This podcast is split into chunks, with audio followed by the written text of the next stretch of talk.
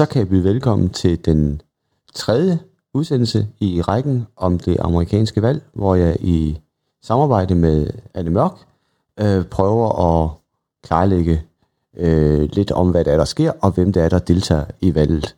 Og øh, emnet for dagens podcast er Joe Biden, som er den demokratiske præsidentkandidat, og som jo på mange måder er en diametral modsætning til Donald Trump. Og øh, hvem er Joe Biden egentlig? Han er jo øh, en typisk politiker. Han har, i modsætning til Donald Trump, så har han jo haft en politisk karriere helt tilbage fra, fra byråd til senator, til vicepræsident og nu kandidat til, øh, til præsidentposten. Hvem er øh, Joe Biden? Joe Biden repræsenterer den del af det demokratiske parti, som, øh, som kan man sige, traditionelle demokrater, øh, hvilket vil sige primært den hvide arbejderklasse. Han er selv af, af den baggrund, og det er, han har brugt meget af sin politiske karriere på og især tale øh, sagen for øh, den, vil sige, den, de lavere uddannede, de lavere lønnede øh, vælgere, og rent øh, økonomisk er han øh, øh, langt mere venstreorienteret end Donald Trump, og er øh, fokuserer i høj grad mere på en kollektiv økonomisk løsning for samfundet. Han er ikke helt super venstreorienteret i forhold til del af sit eget parti, som er mere over, kan man sige, dansk socialdemokrati, men han er generelt øh, en politiker, der støtter øh, altså at sige udvidelsen af en amerikansk velfærdsstat. Øh, rent historisk, så, har, øh, så minder Biden måske lidt om Trump på den måde, at han er, har også haft for vane at sige nogle lidt interessante ting. Joe Biden har jo faktisk adskillige gange stille op til præsidentposten. Det er bare først nu, øh, i 2020, at han faktisk har vundet demokraternes præsident, øh, altså at han faktisk er blevet den endelige kandidat. Øh, men for eksempel stillede han også op i 2008, hvor han var kæmpet mod Barack Obama, og udtalte blandt andet, at det var utraditionelt, at man så en sort politiker, der var så ren, som Obama var. Og øh, også som vicepræsident har Joe Biden haft historier for at sige nogle ret interessante, nu til tider kontroversielle ting, som måske ikke har været øh, ment, eller blevet, ikke blevet sagt i ond mening, men han har nogle gange sagt, øh, måske lidt for tydeligt, hvad der øh, det første, der er dukket op i hans hoved, og det har så nogle gange skabt lidt kontroverser. Men øh, sådan i det store hele, en meget traditionel politisk karriere inden for det demokratiske parti. Nu siger du, at han har forsøgt flere gange at, at, at blive kandidat til præsidentembedet. Hvordan kan det være, at det første lykkes nu, og hvorfor er det, lykke, hvorfor er det øh, Joe Bidens tur nu til at prøve at, at lægge arm med, med Trump om posten? Tilbage i 2008, da at øh, Barack Obama pegede på Joe Biden som sin vicepræsidentkandidat, det skyldes i høj grad, at Biden er enormt populær blandt igen den hvide arbejderklasse i det demokratiske parti, øh, hvilket var en vælgergruppe, som Obama havde lidt svært ved at få en forbindelse til. Øh, og Biden har altid været kendt øh, i senatet som en arbejdshest og meget, altså en solid politiker, men måske ikke den mest karismatiske, øh, og måske ikke den, der skabt størst røre, bortset fra selvfølgelig, når han åbnede munden og sagde noget, der var lidt for uheldigt. Det, der ligesom har været hans springbræt til, øh, til, vi, til præsident, øh, til at det endelig er blevet ham, der står øverst på, på valgsiden, det er at hans samarbejde med Barack Obama. Og øh, da han bliver valgt som vicepræsident, så øh, står det meget tydeligt meget klart, at øh, Biden og Obama har en meget tæt forhold, både professionelt og privat. Og Biden er nok en af de mest magtfulde vicepræsidenter i amerikansk historie. Han har faktisk på mange måder været en slags medpræsident under Obama. Og dengang, at Obama er færdig i det hvide hus efter otte år, der annoncerer Joe Biden, at det eneste, han stiller op til i fremtiden, det er skolebestyrelsen. At øh, han har hans politiske karriere overstået. Og øh, jeg tror ikke, der var ret mange mennesker, der har regnet med for fire år siden, at det ville være Joe Biden, der stod som demokraternes kandidat i dag.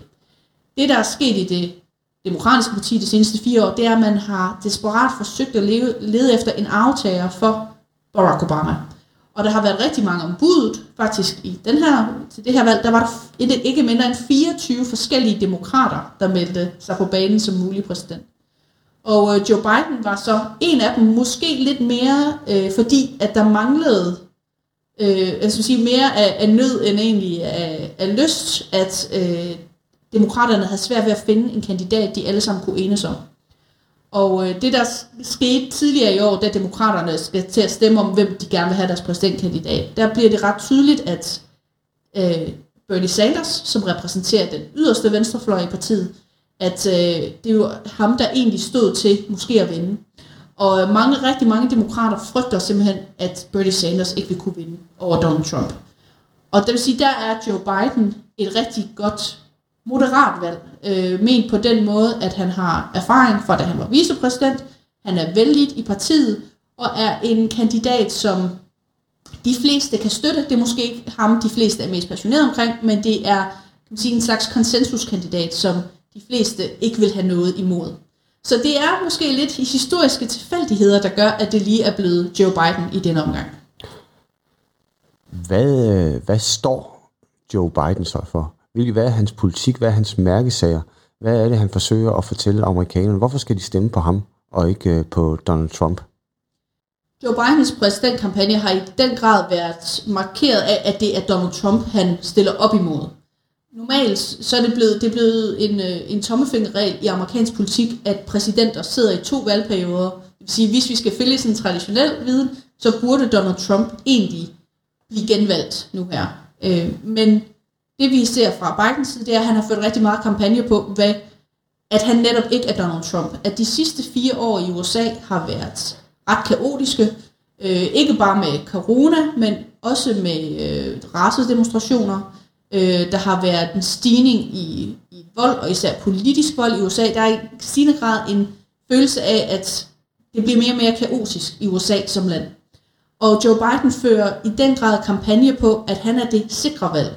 At med ham vil det være en, øh, en hvad skal man sige, at han vil kunne vende tilbage til en mere traditionel politisk stil, end, end, øh, end Donald Trump, at han vil kunne skabe mere ro, og han vil kunne skabe mere, øh, få lidt mere styr på mange af de konflikter, der er øh, i USA.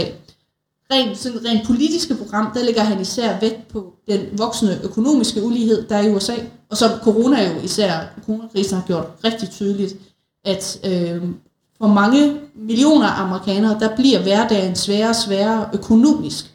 Og øh, det bliver blandt andet dyrere at tage en uddannelse, det bliver sværere at købe et hus osv. Så rigtig meget af hans fokus er på sådan mere traditionel, kan man sige, demokratisk politik, der handler om simpelthen at skabe større social lighed. Så ligger øh, Joe Biden også meget vægt på, at USA skal være et, øh, et mere multikulturelt samfund og et mere øh, åbent samfund, at hvor Donald Trump har især appelleret rigtig meget til det hvide USA øh, de seneste år, og især den, den meget konservative del af det hvide USA. Øh, Joe Biden lægger vægt på, at øh, der i højere grad skal, at USA skal anerkende sin, sin rolle øh, i verden som et multikulturelt samfund, øh, og at der skal være mindre fokus på øh, de her, øh, det der snart bliver et, et hvidt mindretal. Man kan vel sige, at, det, øh, at, at Joe Biden står for en, en tilbagevenden til, til det, som, som man som europæer forbinder med det amerikanske øh, præsidentembede. En politik, som ligger mere på linje med det i forhold til, til, til Donald Trumps noget øh, flagrende øh, politik. Ja, der har jo været rigtig meget, altså da Donald Trump blev valgt i 2016, var der jo meget snak om, at befolkningen ville prøve noget andet at det, fun- det politiske system fungerede simpelthen ikke, især med kongressen, der havde svært ved at få vedtaget ret meget lovgivning. Øh, og man kan sige, nu har de ligesom haft mulighed, nu har de set noget andet, fordi det er jo ikke bare den måde, Donald Trump øh, er præsident på, det er også den måde, han har drevet regering på, i forhold til, hvordan han har håndteret forskellige ministerier og USA's politik internationalt. Øh, Joe Biden har været lidt været fanget i, at på den ene side, det kan være farligt at sige, det er, øh, vi skal tilbage til det gamle, fordi det gamle fungerede jo formentlig ikke, øh, eller det gjorde det ikke, og det var det, mange var utilfredse med.